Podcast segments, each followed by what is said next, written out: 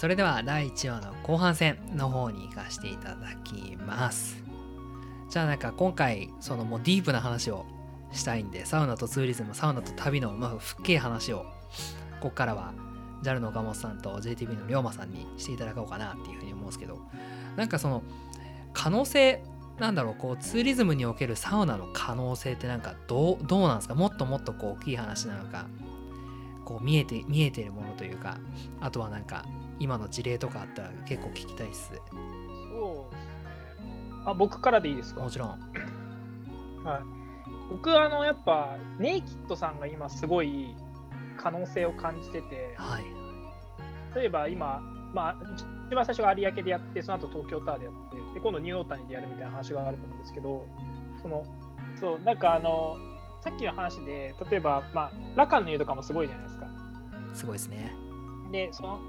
サウナ施設、すごいサウナ施設を作って、そこに泊まりに行くっていうのも、まあ、今後増えていくかなと思うんですけど、僕はなんかもうちょっと先で、やっぱその自然とサウナっていうのがこう混ざる。空間とサウ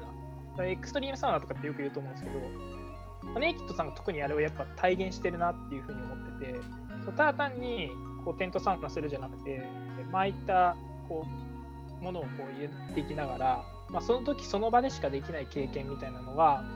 作ってでなんかそれがまあ一つのイベントになって、まあ、いろんなところに例えば巡業してそこに人が集まって人流が起きるみたいな。でそこの経済が活性化される。もしくはそこに来た人がそのサウナ以外にあここってこんな魅力があるんだみたいな。あじゃあ今度もう一回旅行に普通に来てみようっていう風になるっていうのが今後なんかこうそうですね。サウナがなんか観光に与える影響の一つじゃないかなと思ってます。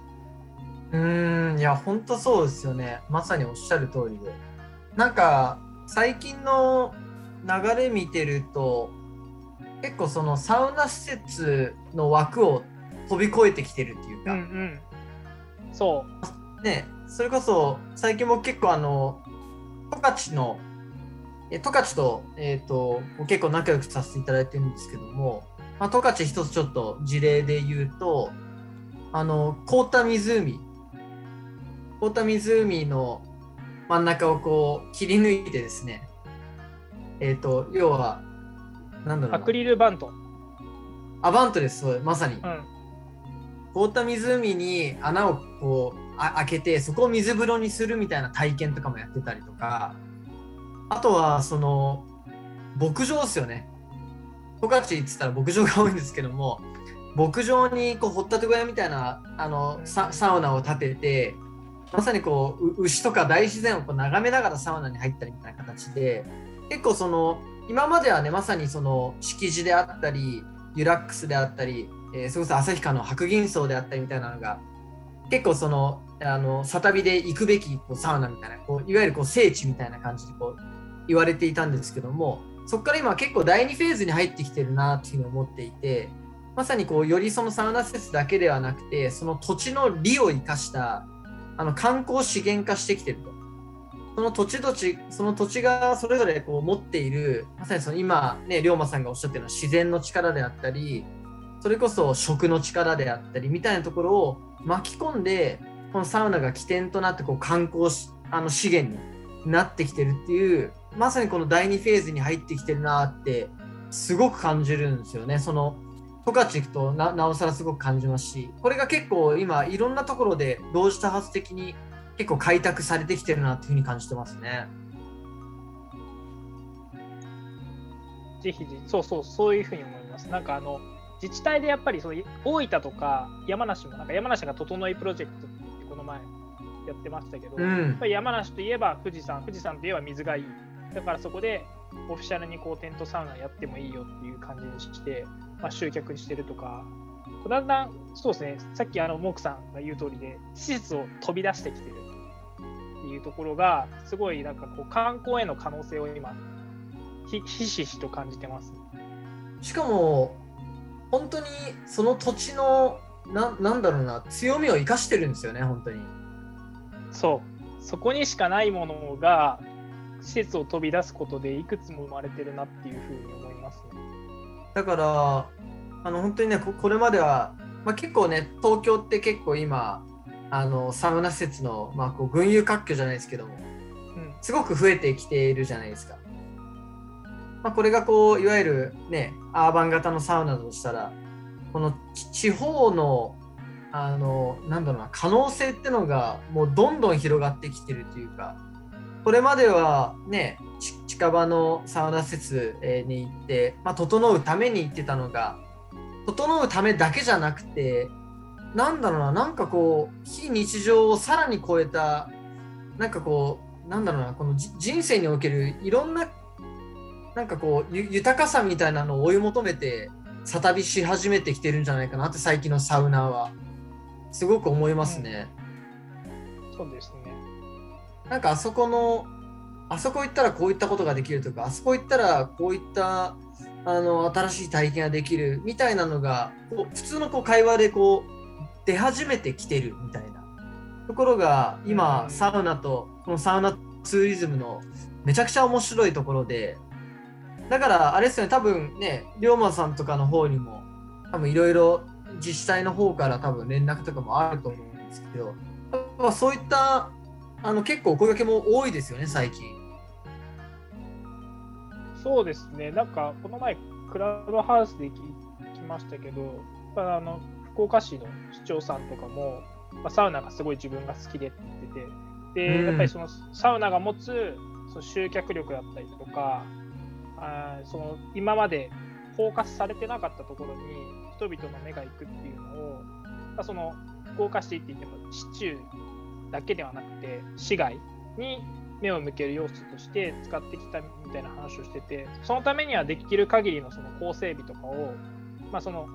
市の中でできる整備とかがあればしていきたいみたいな話をクラブハウスされてる時にあそういう風になってくるんだなっていうので、まあ、今後多分このサウナツーリズムみたいなのをすごくこう促進させるあのムーブメントになりますよねそこは本当に。まあこういろいろちょっとサウナとツーリズムについて話しましたけれども、まあ、ちょっとねあの最後ちょっとまあこうラップアップに行く前にですけれどもあの最近のちょっと話してもいいですか？ちょっと。もちろんです。ぜひぜひ。あのねこのサ旅、まあ、いわゆるこのサウナ旅？要はサウナを目的にこう旅するみたいな話。まあね僕とか龍馬さんとかこういわゆるこう、まあ、プロモーションじゃないですけど、まあ、商品化とかもしたりしながらやってるじゃないですか僕ねあのいわゆる全然サウナーではない人にですねあのふと聞かれた質問があってあのサウナ旅行くと何がいいことあるんですかって聞かれたんですよ。でいやこれ結構本質的な質問だなと思ってもちろんねあの僕らなんてただサウナが好きだからあのなんだろうないわゆるこう自然的な流れでこう行ってるじゃないですか。ただこういざなんかそういったもうど真ん中のね本質的な質問が来た時にあのすごくこういろいろ考えさせられたんですよね。でいろいろ考えた中であの一つ少なくとも僕が感じてる魅力もちろんね今あのこれまでね話してきたようなねあのいわゆるこのサウナサウナを起点としてやっぱそのねいろんな土地のねあのさまざまな食だったり、えー、自然だったりロケーションだったりっていう、まあ、そういったところに新たに気づけたりそういった体験ができるってのはもちろんあるんですけれどもなんかもうちょっとこう奥深いインサイトのところまで遡るとこのサウナ旅っていうのが何なのかっていうのを自分にこう問いただしてみたら結構なんだろうな最初にサウナに出会った時の衝撃を思い出せる要は結構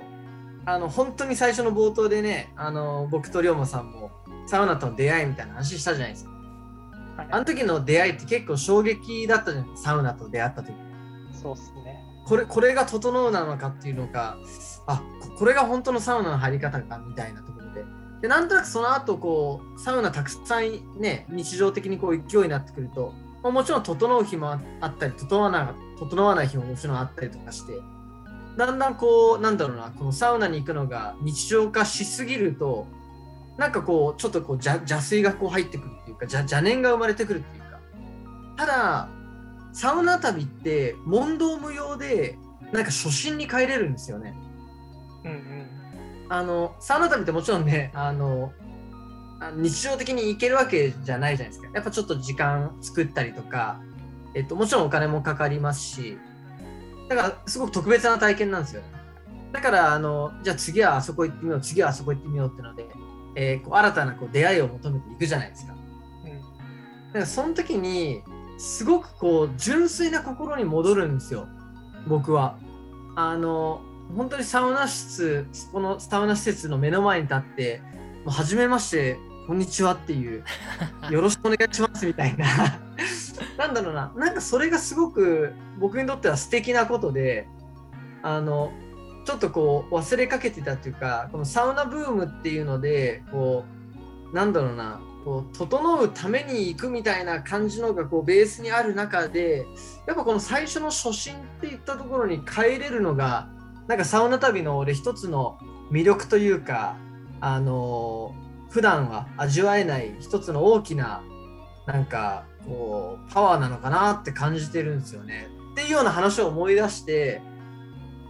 龍馬さんとかはどうですか？そういうこう無垢な質問がこう来た時にねそうですね。そう、まあ、本当に無垢無垢に来るんですよ。サウナ旅って何かいいことあるんですか？何が何がいいんですか？って。うーん。まああの、僕も今その、モークさんの話を聞いてて、どう答えるかな、自分はって思ってたんですけど、まあ、本当に個人的には、別にこうサウナ旅っていうワードにこう何かを別に求める必要はないかなと思ってて、うんうん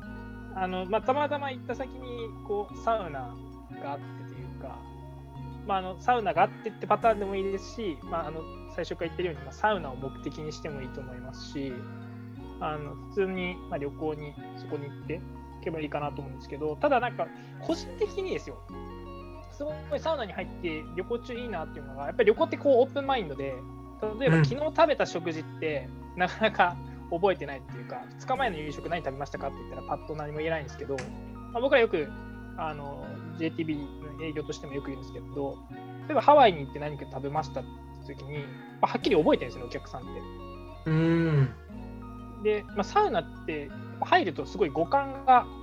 こう鋭くなるっていうかさっきあのモークさんが言ってた月島のもんじゃがすごい美味しく感じたっていうところあってこれもう多分僕絶対そうだと思うんですよ、サウナ出た後ってなんか食べたものとか、まあ、あの見たものとか結構こう記憶に残りやすいなっていうふうに思うまあ、その時に感じた体験とかを、まあ、鮮明にこう自分の中に残すまあ、一つのツールとかになるのかなって、まあ、サ旅とかって思ってますね。だからさ旅の目的にもなるし、まあ、あの最初から言ってるように、まあ、旅をより良くするこう要素の一つにもなるのかなっていうふうに思って、僕ならちょっと難しいですけど、そういうふうに答えます、ね。はい、いやめちゃくちゃ素敵だしなんかこう旅行会社のプロフェッショナリズムじゃないですけどもちょっと感じちゃいましたね。いやさすがですね。いいですね全然。なんかあの旅を鮮明に残すっていう言葉がなんかすげえ心にすげえ刺さりましたなんかこうモークさんやっぱこうサウナが日常になっちゃって結構なんなんだろうこう日常になっているのをちゃんと非日常にするためにみたいな話とさらにそこでなんか鮮明にこう自分の多分なんだろう記憶にも体の記録にもなんかこう両方残すみたいなとこサウナ旅なんでみんなサ旅って言わないんだろうと思いながら聞いてましたけどサ旅の サ旅のいいところですね。まだちょっとリスナーの皆様はサタビっていうちょっと言葉に聞き慣れないのかなと思って ちょっといサウナやいいと思います。サ旅ちゃんとしていきましょう。ありがとうございます。でいやけどいいっすね。あの本当皆様サタビしてほしいっすよね。あの本当にいい体験できますよね。うん、できると思います。まあ、特に今やっぱりこの海外旅行にしばらくどうなる行けるか行けないかうんわからないってなった時に、多分まあ緊急事態宣言が明けてじゃあ旅行に行ってもいいですよって瞬間に、まあ、いずれか未来なると思うんですよね。でその時にまあすぐ海外ではなくてまずはやっぱり国内ってところに目が向くと思うんで、まあ、その国内ってところに目が向いた時に、まあ一つそのサウナがコンテンツとしてこうより一層その国内の旅する先をなんかこうなんていうんですかねより輝かしいものになれあしてくれるしてくれる要素の一つになればいいかなって個人的には思ってます。うーん、いや、本当そう思いますね。国内からまずはね、需要が戻ってくるとね、そうそその時にぜひ本当に国内ね、サタビの死骸がありすぎるぐらい、本当に素晴らしい施設さんも増えてきてるし、うんさらにね、施設を飛び越えて、さまざまな体験価値が付加されてきてるので、本当にサタビの死骸がありすぎるぐらい、海外行かなくてもいいぐらい楽しめますよね、サタビは。うん、と思います。どうですか？そろそろ、えー、とラップアップにえー行きたいな、ラップアップというかね、そろそろこう終わりに近づいてきラましたけども、ップアップっていうこの感じがビジネスマン感ありますね。ああ、すいませんね。どうですか？こいや、終わりのに近づいてると思います。このサウナとツーリズム、いわゆるこのサタビみたいな文脈って、この今後、今後どこういうふうにこう発展していくじゃないですけども、今後こういった形になっていくみたいな、将来に向けた何か、えー、示唆みたいなのって、龍馬さんからありますでしょうか？そうですね、まあ、やっぱりあの、まあ、旅行してもらいたいのもあるんですけど、JTB としてやっぱり8着両方考えてますので、あの旅行先っていうところで、まあ、ずっとさっきから同じことばっか言ってんな、こいつって思うかもしれないんですけど、あやっぱりその旅する先の魅力をこうサウナで、まあ、より一層上げていくじゃないですけど、あとはやっぱり今まで目につかなかったところが、そういうアウトドアサウナとかができることによって、そこに行く理由になってくれたりすると、あのやっぱそこの地域にお金が落ちてるっていうことが、あの長い目で見ると、やっぱり JTB としてもやっぱ売り物が増えて、えー、と我々にもまあリターンもありますし、あとはやっぱりその、先ほどから何回も言ってるようになかなかこれから海外にすぐってなってない時に国内にもう人生の中でこんなにいろんなところ行くところがあってこれ全部行ってたら海外旅行なんて行けないよっていうまあその素材の一つそういうふうに世の中にしていく素材の一つとして、まあ、サウナがその旅行者に、えー提供できるような世の中になればいいかなと思ってます。はい、うーん。素晴らしいですね。めっちゃ面白いですね。僕は結構あれですね。あの、まあ、今って結構サウナブームってこうね、まあ、よく第3次サウナブームみたいな感じでこう言われていると思うんですけども、結構このサタビっていう切り口がすごくこのサウナブームっていうのをこのサウナカルチャーに変えていくすごく大きなあの力を秘めてるなっていうふうに感じていてあのサウナブームってやっぱり結構こうなんだろうな。えっとあそこの施設がいいだのまあ整うみたいなバズワードだったりっていうのでこうガブームって基本的にガッときてこうガッと下がっていくみたいなところがあるんですけども結構このサタビによってやっぱり都市と地域がやっぱつながってで地域の魅力っていうのがこうどんどんこう掘り起こされてき、え来てそれってもう間違いなくこうサウナがこう巻き起こしてきた一つの大きなムーブメントだとムーブメントというか一つの大きな結果だというふうに思っていて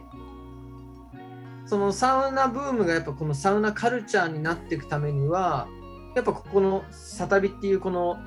この人の動きっていうのがやっぱ欠かせないのかなっていう。で何か、えー、とどこどこのサウナ施設の何がいいっていうこう局所的なものではなくて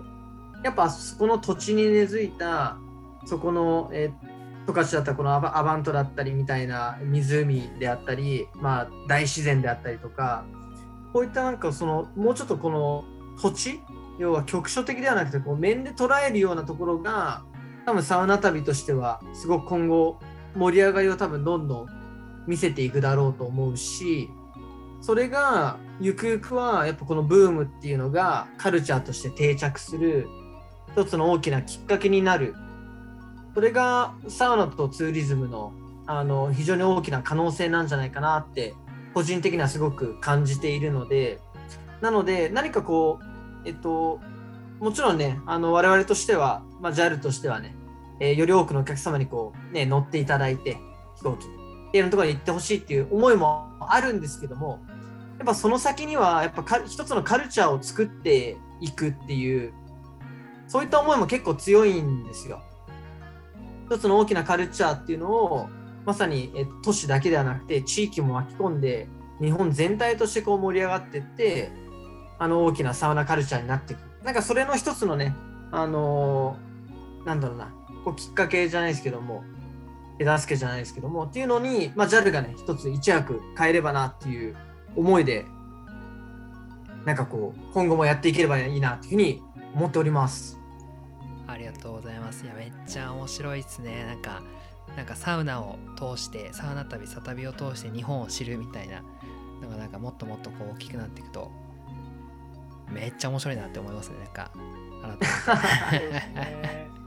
いや、まあなんか、本当うん。あ、ごめんなさい、どうぞ。あサウナバーアライアンスでこうやって JTB だけじゃなくてこう例えばモークさんと JAL さんと一緒に何かやるとか。うん、こうなんか本当にアライアンスでそういうのを飛び越えて今話にやっぱカルチャーもう共同代表の方が言うわけですから僕らもそのいやいやいや それ目指してやっぱカルチャー作っていきたいですねアライアンスでいいっすね。なんかそれこそね、これ聞いてもらったそのサウナバアライアンスの人とか、なんかその企業の人が、なんかじゃあ一緒にやりましょうよ、JAL さん、JTB さんってなったなるのはもう超ウェルカムなわけですもんね。超ウェルカムですね。いやなんかそういういい機会のこうなんかこのポッドキャスト聞いてサウナと旅のところでなんかうちこういうこともできるから一緒にカルチャー作っていきたいみたいな、なることをなんかその話がちゃんと1年後半年後に出ることを目標になんかこのポッドキャストはずっと続けていければなっていうふうに思っております。というところで第1回の